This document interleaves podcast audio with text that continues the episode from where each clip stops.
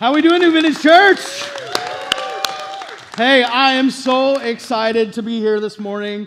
I'm so excited uh, about what God is doing and what God is going to do. Uh, and and I, am going to introduce my wife. I think she's grabbing a table here real, real fast. But uh, some of you have met her, some of you haven't. But I want to give you a little backstory. Uh, I met Sarah Lynn at Abilene Christian University. Uh, we had both transferred the same semester, and uh, I just met this girl who I thought was amazing from the start. Thank you, Ricky. Uh, uh and I didn't really know who she was or what she was about. I just knew uh, that she was amazing. I just knew that I was so thankful to be around her, and I knew I wanted to get to know her better. And so uh, we started hanging out and we started doing ministry together. And I remember one day she said, Hey, do you want to go study with me? And I'm like, Yeah, I want to spend any time I possibly can with you. And so we went to the music room, and I was like, What are we doing here? Uh, because I didn't even know she, she played or that she sang or that she did any of that. She sits down at a harpsichord and plays a Bach piece a Bach piece, and my, my jaw just hits the floor. I'm like, who are you? Uh, and so that started just a cool relationship. And, and like I said, so we started doing ministry together before we even uh, got together, before we got married. And so it's been over 20 years. And so I said, hey, as we start this vision about who we are as a church, we're a team, we're a partnership, and we believe that God does incredible things uh, through the representation of marriage and through our lives. And so uh, we're super stoked about that. We're excited about this new season here. We're excited about what we believe that God is going to do at this relaunch because really it is a new, new vintage church. All right? It is a new vintage. It is a new season. Guys, the, the old is gone and the new has come, and you don't put new wine in old wineskins. You put new wine in new wineskins. And our prayer, and what we're asking God to do, is to powerfully move in Escondido and the surrounding areas that people would come to know Him. And guys, that is something we are excited about. Amen. It is so so good to be here today. Real quick, it is just shout out to our friends that made the drive from Santa Clarita and Simi and Glendale. And um, we're just so grateful for yeah for our friends that are here. Um, this is not my comfort zone, so um, if you've heard me speak before, I'll say it. I'm gonna say it again. Though I'm not from California, if you can't tell, and so my accent comes out sometimes when I get nervous or excited. So if it happens today, just tell me to slow down. But born North Carolina, raised in Virginia, and uh, been on the West Coast for 22 years, mm-hmm. which is pretty crazy. Anyways, so we have been thinking a lot about the past. I'm a mom, and I love looking back the past. Our family, our kids are have launched. They're in college, and so they're we're still supporting. Let's be real, but they're doing their they're adults doing their thing. And so um, the past few months, as well, let's go back to the summer. We knew that God was moving us we didn't know where God was moving us, but we knew that He was moving us. And so um, we had our kids go through all their things before they went to college in August, which was kind of crazy. Um, we went through a ton of stuff. Like, do I really need to keep those toys that they played with when they were little? This random kitchen utensil gadget thing? Do I really want to cart it, you know, down the freeway wherever we're moving? Um, all these things. There was a lot of trash bags. There was a lot of um, uh, thrift store runs. And taking a moment to celebrate, be present, and then move forward. I think that's important that we do that in different seasons of our lives because we do have some sweet times that I look back on. I'm so grateful. I'm, I'm an emotional person. I, I, I cry a lot. Um, and so I'm, i was driving back from here last week and I, a Coldplay song came on the radio and I just started crying because the kids and I used to listen to it and I'm like, oh, this sweet, sweet season. But I don't want to go back there. You know what I'm saying? I don't want to go back to when they were toddlers running around. I don't want to go back to when I was changing diapers. I want to move forward, and yet there's a sweet, tender spot. And so I've just found, whether you're a parent or not, whether I have no idea, I can't relate to you, Sarah Lynn, at all. We've all had a friend move away. On a really deeper level, we've all lost someone that we love, mm-hmm. right? There's a sense of loss. Sometimes there's a sense of grieving that we have to walk through. And it's good to look back and see God's faithfulness, but we can't get stuck. You with me? Yeah. We can't get stuck. Life was meant to be lived moving forward. Yeah. And, and it is easy to get stuck, isn't it? Uh, it, it's so easy to get stuck. And, and I was thinking about all the different ways just throughout my life, through things I've seen, through things I've experienced, uh, when people get stuck. And we know this, right? We know this. I was thinking about when I was a kid, I was probably about 12 years old, and I went over to my grandmother's house, and she made me banana pudding. And guys, let me tell you, uh, I am from the South. It was incredible. I mean, it was amazing banana pudding, and I couldn't stop raving about it. I'm like, Grandmother, this is the best thing ever. I love it so much. It's so good. Thank you so much. Can I have a second helping? And, you know, I don't know how many helpings I had, but I had a lot of banana pudding, and I made an impact. I made so much of an impact that every time I went over to my grandmother's house from then on, what did I have? Banana pudding.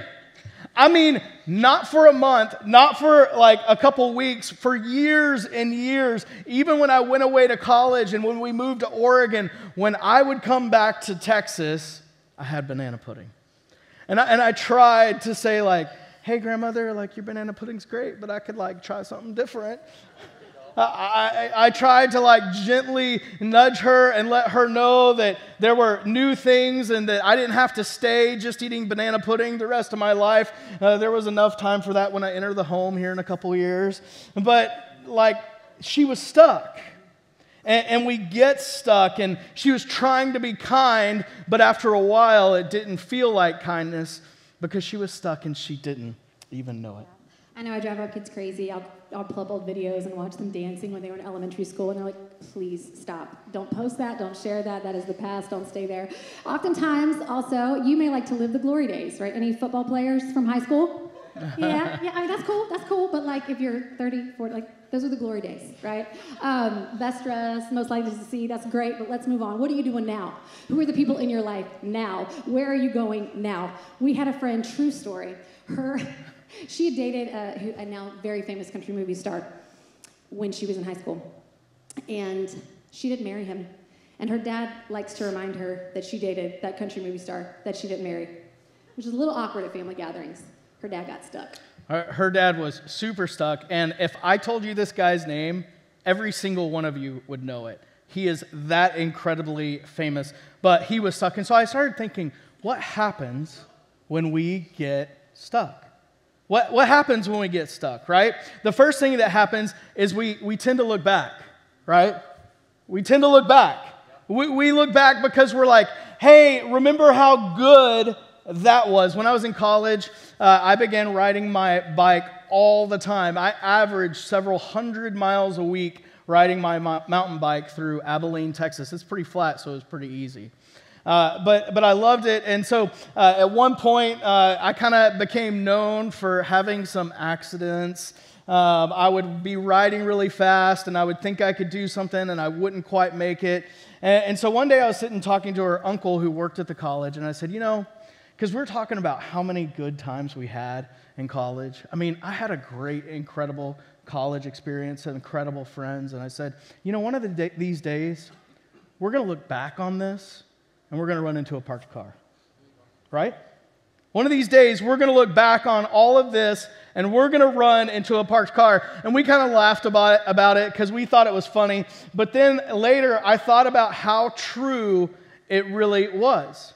Because when we get stuck, we tend to look back. And when we look back, it is hard to move forward. In fact, to have a clear vision forward, we have to look forward.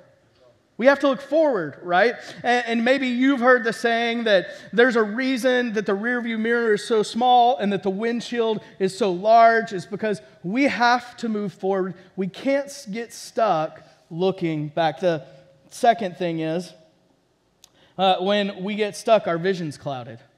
How many of you remember or, or have experienced yourself someone talking about how good the good old days were? Remember how amazing it was? Remember all the great times we had and nothing was ever hard? I had a friend uh, that always wanted to get married, and he was always just whining and moaning about how badly he wanted to get married. It might have been me, might not. I don't know. No, no promises. It wasn't me. But it wasn't, because she knows the second next part. Uh, then he got married and he started complaining. All of a sudden, like he had all these obligations to his new spouse, and he was like, Man, I, it was so much easier when I was single. Things were so much like I could just do whatever I want, whenever I want, spend my money however I want. And I was started laughing because I was like, things were not better. You were constantly crying about how you wanted to get together with someone and get married. See, we can get cloudy vision. Finally, when we get stuck, moving forward's hard, right? If you've ever been stuck in a vehicle out on a dirt road and you get stuck, moving forward is hard. Many times you have to kind of move back and move forward to, to get out of the rut you're in. And sometimes moving backwards seems like it's easier because you have clear, defined ruts that you've created over years. Moving forward means going into a new path. Uh, I love what in Philippians Paul says. Eh, he talks about when he comes to Christ and he knows uh, the joy of the salvation by grace. He says, I forget what's behind. I, I love this language. I forget what's behind. I consider it rubbish that I may know Christ, being found in him, not having a righteousness of my own, but that which comes through faith. I forget what's uh, behind and I strain towards what's ahead. Paul, right here, is saying, I am moving forward. I'm not going to get stuck in the past. I'm moving towards what God is calling me to. I put one foot in front of the other, even though it might be hard. It's what I must do to move forward. So, we're going to jump into the story of Joshua today. We're going to be a little bit in the book of Numbers, Exodus, and then Joshua. And uh, we find Joshua in the Old Testament, first in the book of Numbers. And he is called by Moses to be one of the 12 spies that's looking, it's going and spying on the promised land. So, a little backstory um, if you're familiar with uh, the Israelites, they were the, the people of God. This happened about the 13th century BC, and the Israelites had been slaves in Egypt. They lived there for 430 years. They weren't slaves the whole time because at first they went there for food, and Joseph was second in command, and so they were safe. But then after Joseph's death, they became slaves. They were taken advantage of, they were abused. So, Moses is called by God. He leads the Israelites out of Egypt. And they are carrying like their houses on their backs, their food. I mean, they are, are wandering, they are nomads. And so God had said, I'm going to lead you into the promised land. So this is where we meet Joshua and Caleb. So they're with 12 spies that go into the promised land. 10 of the spies come back and they are overwhelmed. They're like, these guys are giants, they're we're grasshoppers in their sight. There's no way that we can go in and take over this land. Um, and so, because of these 10 spies, the people started to freak out. They started to complain. We can't do this. Take us back to Egypt. Take us back to slavery. We need a new leader. Now, they had just been, again, led out of that horrible situation. But Joshua and Caleb, they were the only two spies that saw the good. Mm. They saw the battle, they were keeping it very real, they knew what they were up against, but they saw God in it. They knew that God was bigger than whatever they were going to face. So in the book of Numbers, chapter 14, it says Joshua, son of Nun, and Caleb, son of Jephunneh, who were among those who had explored the land, they tore their clothes and they said to the entire Israelite, Israelite assembly, The land we passed through and explored is exceedingly good. If the Lord is pleased with us, he will lead us into that land, a land flowing with milk and honey, and will give it to us. Only do not rebel against the Lord, and do not be afraid of the people of the land, because we will devour it. Their protection is gone, but the Lord is with us do not be afraid of them. Joshua and Caleb saw God's power. Now, how often do you and I see the bad, the difficult, the hard, and we don't want to move forward? I see that mountain, but I don't want to walk up it. But I'm kind of weird. I like mountains. I like the strength that you get when you climb. We, we just moved to a new house here in Escondido, and um, I hadn't explored the neighborhood until yesterday. And right behind our house, there are these roads that are hilly, and man, my quads were burning. But I loved it because it's going to make me stronger. It's going to give me stamina. If I just stay at home, I'm going to get floppy. You know, it's to make me strong. Mountains are good, and we have to climb them to see the views. Man, the views, the sunset from our front porch is absolutely beautiful. But I got to climb up that driveway to get to, well, I drive up it, I'm to be real. I don't walk up it very often. But, um, but muscles are good, they make us strong. Even though these Israelites, it wasn't easy. I, I mean, I can only imagine. They're setting up tent in a desert. They're eating the same food day after day. There's kids, they're tired, they're hungry. And so it sounded good to go back to what they knew, even though it was dysfunctional, even though it was unhealthy, even though it was abusive. I'm gonna take a left hand turn for just a second here. If you're a volunteer at this church, first, thank you so much for serving people. Thank you for making this space the church that it is. And if you've ever been to one of our 915 Sunday morning gatherings that Matt leads and that Riley leads us in worship as we take communion, you've heard Matt say, What? We set the temp. We set the temp. All right. our attitudes, that's right. Y'all are setting the temp. I love it. Our attitudes, the way that we welcome people, our facial expressions, y'all. People can see your face. You know that, right? Yeah. Um, our body language, our warmth towards people. We have the opportunity to set the temperature in every space we walk into. That and Justin, who runs um, the audio, he said he can change the temp too. So be good to Justin. But being a thermostat leader means you set the tone, the mindset, the temperature of your team or of your environment. Y'all, I can change the atmosphere of a house in a second. Y'all know what I'm talking about? you know the little thing, the little jabs you can say mm-hmm, to your spouse, to your sibling, to your roommate, the eye rolls, the comments. Numbers 14 says that the people raised their voices and wept and grumbled against Moses and his brother Aaron, their leaders. And they said to each other, Choose another leader. We want to go back to Egypt. The New Testament in the book of Galatians says that a little yeast worked through the whole batch of dough. You know, a little complaining, a little pride, a little gossip. It can work through a whole church, through a community. Mm. It's like dropping food coloring into a glass of water. The water is no longer colorless, it takes on the color of the dye dropped into it. So, the people did not go and take the promised land that God had commanded them to go into because of these 10 spies who came back scared. They listened to them. They didn't want to fight the challenge, even though they knew God was with them. So they wandered in the desert, y'all, for 40 years. Another 40 years in, in this desert place. And suddenly, after the death of Moses, and this long season of his leadership over the Israelites, Joshua is now in charge, and God gives him a very bold call. Can you imagine taking over after Moses? Oh my goodness. I mean, like, Moses is the goat.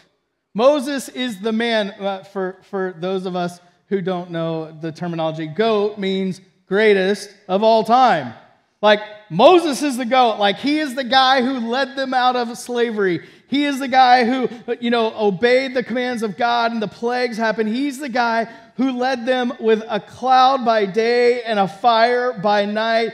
He walked with God in Exodus 33 11. It says that the Lord would speak face to face with Moses as a man speaks to a friend. Moses. And here is Joshua, our spy. Now, Joshua was no slouch. He trusted in God. I loved what Sarah Lynn said earlier that, that the other people that went out and uh, uh, you know surveyed the land, they saw the battle, but the two saw God. They saw God in it. They knew the calling that God had for them. I can't imagine, though, what it must have felt like to take over after Moses. It says, but Joshua trusted God. But Joshua trusted God, and I don't want you to miss that because that is the linchpin by which Joshua had success. He trusted in the leading and provision of God. That, that God was leading Joshua, and he knew that he had the privilege and the responsibility of setting the temp that, that he was listening to God and as he was being directed by him. In fact, in Joshua 1 2, it says, Moses, my servant, is dead. Now then, you and all these people get ready to cross the Jordan River into the land I am about to give to them, to the Israelites. Now, here's what I want you to know. When it's time to go into a new land, and some of you have heard me say this before, but this uh, crossing of the, the Jordan River wasn't just a group of people crossing a river. It was very symbolic. It was very symbolic of a new season, of stepping into the promised land, in stepping into Joshua's leadership, into continuing to trust in God, but it was a new season. And the people were nervous, right? We hear about that. Sarah Lynn talked about how they were grumbling. I mean, can you imagine that you're out in the desert, you're free from slavery. In fact, when it talks about the slavery that they experienced under Pharaoh, it said that it was a burden, that, that they were harsh to them. And yet here they are, because they're in the wilderness, because they're stuck, they begin looking back. Their vision gets clouded, and they can't move forward. So God tells Joshua this. He says in Joshua 1 9, Have I not commanded you? Be strong and courageous. Do not be afraid. Do not be discouraged. For the Lord your God will be with you wherever you go. And what I love is in the, in the next uh, couple of scriptures, we find over and over again God admonishing Joshua and admonishing the Israelites be strong and courageous. Do not fear, for I am with you. Be strong and courageous. Trust in me. Trust in my leading. I love this. They had a new leader, and God says, I will be with you. Maybe you've been there before. Maybe you feel that way right now. Who's this new guy, right? How's this going to go? The jury's to be still out. And to be honest, Matt, I'm a bit nervous. Here's what I have to say nervous is okay. Nervous is okay. But I believe that stuck is not okay. I am committed. If you know me, like I will not stay stuck. I might get stuck every once in a while, but I want to move out of it because I want to believe and follow the leading of our Lord. I love how Max Lucado says this in his book, Fearless. He says, When fear shapes our lives, safety becomes our God. Whew. When fear shapes our lives, safety becomes our God. When safety becomes our God, we worship the risk free life. Can the safety lover do anything great? Can the risk averse accomplish noble deeds for God, for others? No. The fear filled life cannot love deeply. Love is risky. They cannot give to the poor. Benevolence has no guarantee of return. The fear filled cannot dream wildly. What if their dreams sputter and fall from the sky? The worship of safety emasculates greatness. No wonder Jesus wages a war against fear. Isn't that good? Isn't that good? We are called to be strong and courageous. Does God say that it's going to be easy? No. Does God say nothing hard or nothing bad will ever happen? No. And for some of you, you've believed this myth that when I become a Christian, everything will be easy, nothing will be hard, everything will be roses. That's just not the truth. What God says is be strong and courageous, and that I will be with you. That's a promise. And that's a promise that they can trust in and a promise that they can get behind. See, here's what I believe, New Vintage Church it's our time to be strong and courageous. It is our time to be strong and courageous. It is our time in this community to be and walk hand in hand with other believers that are pointing to Jesus and to set the temp. I've been talking to our staff and volunteers about this that we have the opportunity to show Jesus' love in this community. And guys, what an incredible place to do it. Right here in the heart of Escondido, with tons of history and tons of history to be made. All of this has me thinking about our church because I believe that we are on a mission. That, that we are the light of the world, that we get to reflect God's light in us. And I love this place. I love this team in a short time, uh, just getting to know people and getting to know people better. It is so encouraging for those who are generous and selfless to, to DJ and Stacy, to Tim and Emily, the staff team, the board. Guys, this board has done some incredible things for this church. Yeah. This staff has done some incredible things for the church. The volunteers, you have done some incredible things for this church. We are called to be the light of the world to reflect His goodness. And the thing is, it's not about a single person. It never will be. It's about Jesus.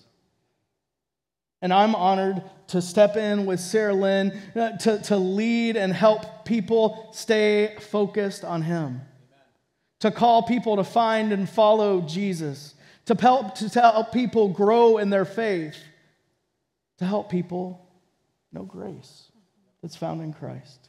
So, I have a heart that boldly says, Let's be strong, let's be courageous, and do not be afraid. When Matt and I visited this past summer, we were just struck by this welcoming, beautiful, such a cool space. We loved that it was a theater, especially since we have two kids that are artists. We loved that they're at a coffee shop. I drink way too much coffee. the rooftop patio, a place that could serve the community. I love that it's a place that we can get people in the doors during the week at shows and events with the goal of getting them back on a weekend service to hear the good news of Jesus. A goal of, you know, it's Christmas time and they're like, hey, I think there's a church that meets in the Ritz Theater. Let's go check it out.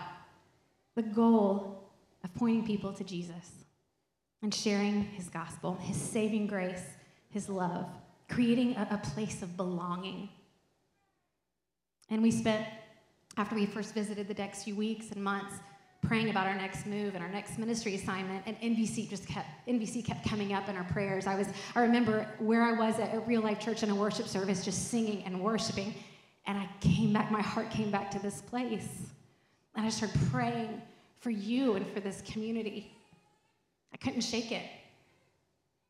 And is a light. NVC is a place to get together and learn about God. It's a great place to get a cup of coffee. It's a hub in our community. This is a church where marriages have been restored and will be restored. It's a church where students have found direction and belonging, and they will continue to find direction and belonging. You guys have crushed this. Mm-hmm. You guys have crushed this. We are so excited to be stepping into this.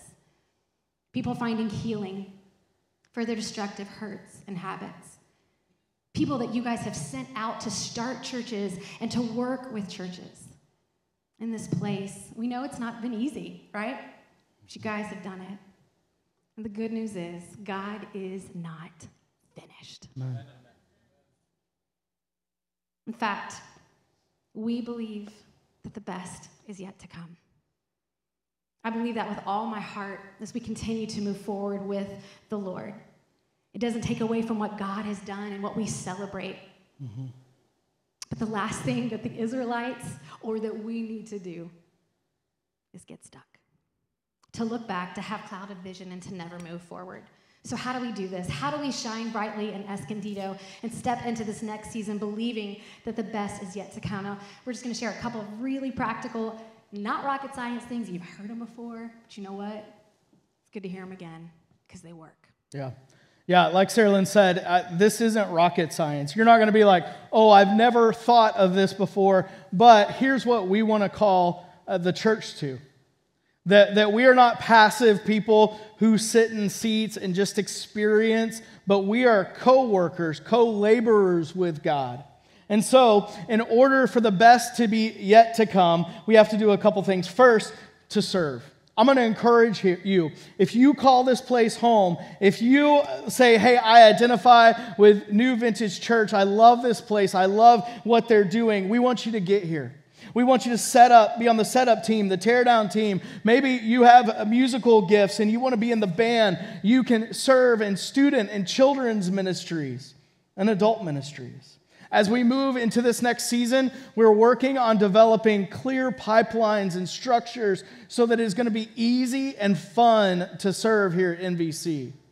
Because we believe that anywhere where we serve, that the joy of the Lord is our strength and that we can have a blast doing it, that we are the church together, that we shine brightly. It's going to take time, but it's where we're headed.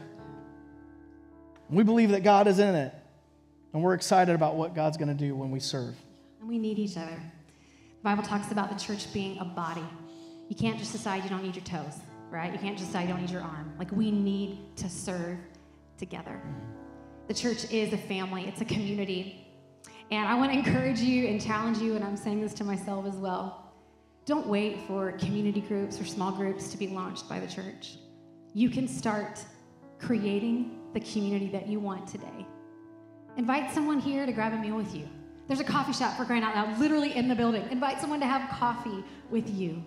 We are spiritually shaped and formed by our relationships with each other. If you're a follower of Jesus, spend time with other followers of Jesus to learn and grow. Y'all, I'm an introvert, believe it or not. And so I need a lot of alone time, and I can get really overwhelmed getting our house ready for people to come over and get anxious. But I'm like 97% of the time always glad I did. There's always that 3%, let's be real, when you're like, ooh, I'm a little tired. But 97% is pretty good. Invite someone over. They're not looking at your cobwebs. They're just excited to be sitting in your home, spending time with you. Build the community that you want. Benjamin Franklin is credited as saying this. I just read this this week. It's so good. He that is good for making excuses is seldom good for anything else. We can all make excuses. Well, that's not how I would do it at church. I can't believe they're not. Build the community you want. But here's the thing we're not called to just be a holy huddle. Mm-hmm. We need relationships in this space, but we also need relationships outside of this space. Who is someone that you can invite? To church? Who is someone that you can build a relationship with who doesn't know the saving love of Jesus? Be praying about that. I know I'm new to Escondido, so I don't know a lot of people outside of church here yet, but I'm excited. I'm excited to, to plug into community things and get to know people and not just stay to myself. Y'all with me? We have to be thinking outside of these walls. So, we, we, we're going to ask that you serve. We're going to eh, ask that you invite and this is the fun one. We're going to ask that you give. Now, I know, right? It's like, oh, here we go. I was just waiting for it. They always talk about money. But I'm going to ask that you give. I'm going to talk about it because it's important.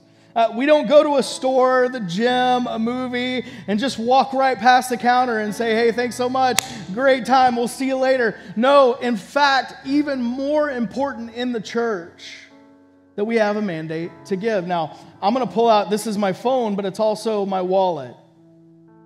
And, and, the truth is, we hold these things really close, right? We hold our finances close. For many of us, we hold our phones really close.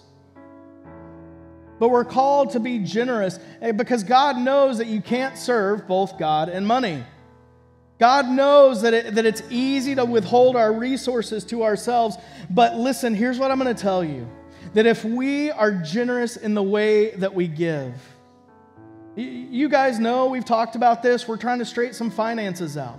We're trying to get in a great place. If this church becomes a generous church, uh, maybe you've heard the stats before that 20% of the people give 80% of the resources. Imagine what we could do if it was 50%. Imagine what we could do if it was 75%. Imagine what we could do if we became a generous church that was willing to get uncomfortable and use our resources to shine Christ's love. Don't just tip God. Be generous to God. Give first. And here's what I found in my life because uh, I didn't grow up always in church, and this idea of tithing was really difficult. This idea of I'm going to give 10% of what I make to the church was really hard for me. But I'm going to tell you time and time again when my wife twists my wrists and is like, no, we're giving, I've seen the faithfulness of God over and over and over again. That He provides beyond what we could ever ask or imagine. In fact, many of you guys know, some of you don't, but I want you to know either way that the Bible says, Test me in this. Test me in this. And see if I, they're like, uh uh-uh, uh, we are done. see if I won't open the floodgates of heaven. So let's be a generous church. That's funny. And finally, pray. I wish it was the first thing that I went to, but I'm going to be real. It often isn't. And yet, that is where the power is. That is when my attention and my awareness is focused on God. And all the other things pass away. I know what direction I'm headed in. I can start seeing and being aware of His goodness in my life. So I'm going to ask you, every person in this space, pray for New Vintage Church. If you've been praying, keep praying. I know Yeah. people have been praying. Keep praying. Pray for Matt. Pray for me. Pray for Riley. Pray for DJ. Pray for Scotty. Pray for Ricky. Pray for the board, the three marks. That's pretty easy. Mark, Mark, and Mark. Pray for each other. Pray for Escondido. Pray for God's kingdom to come and God's will to be done, Yes. not ours. Yeah. Not God's kingdom to come and God's will to be done right here in Escondido. Pray for people far from God to come near to God. Pray for wisdom and guidance as we together head into this next season as a church. So I, I ask and I, I talk to you guys about like we are the church, and I love it when you're involved. And in the mornings, I'm like, "How we doing, NVC?"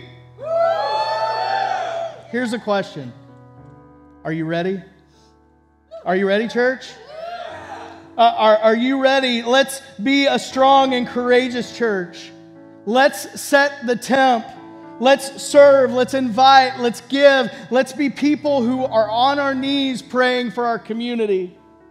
Let's be the church and create a new, new vintage church that the world cannot deny that they trust in God, that they reflect God's goodness, that we together can shine brightly in Escondido, a community of those who have known and received grace and can't help but overflow it, that can't help but respond to it in the way we live and the way we serve.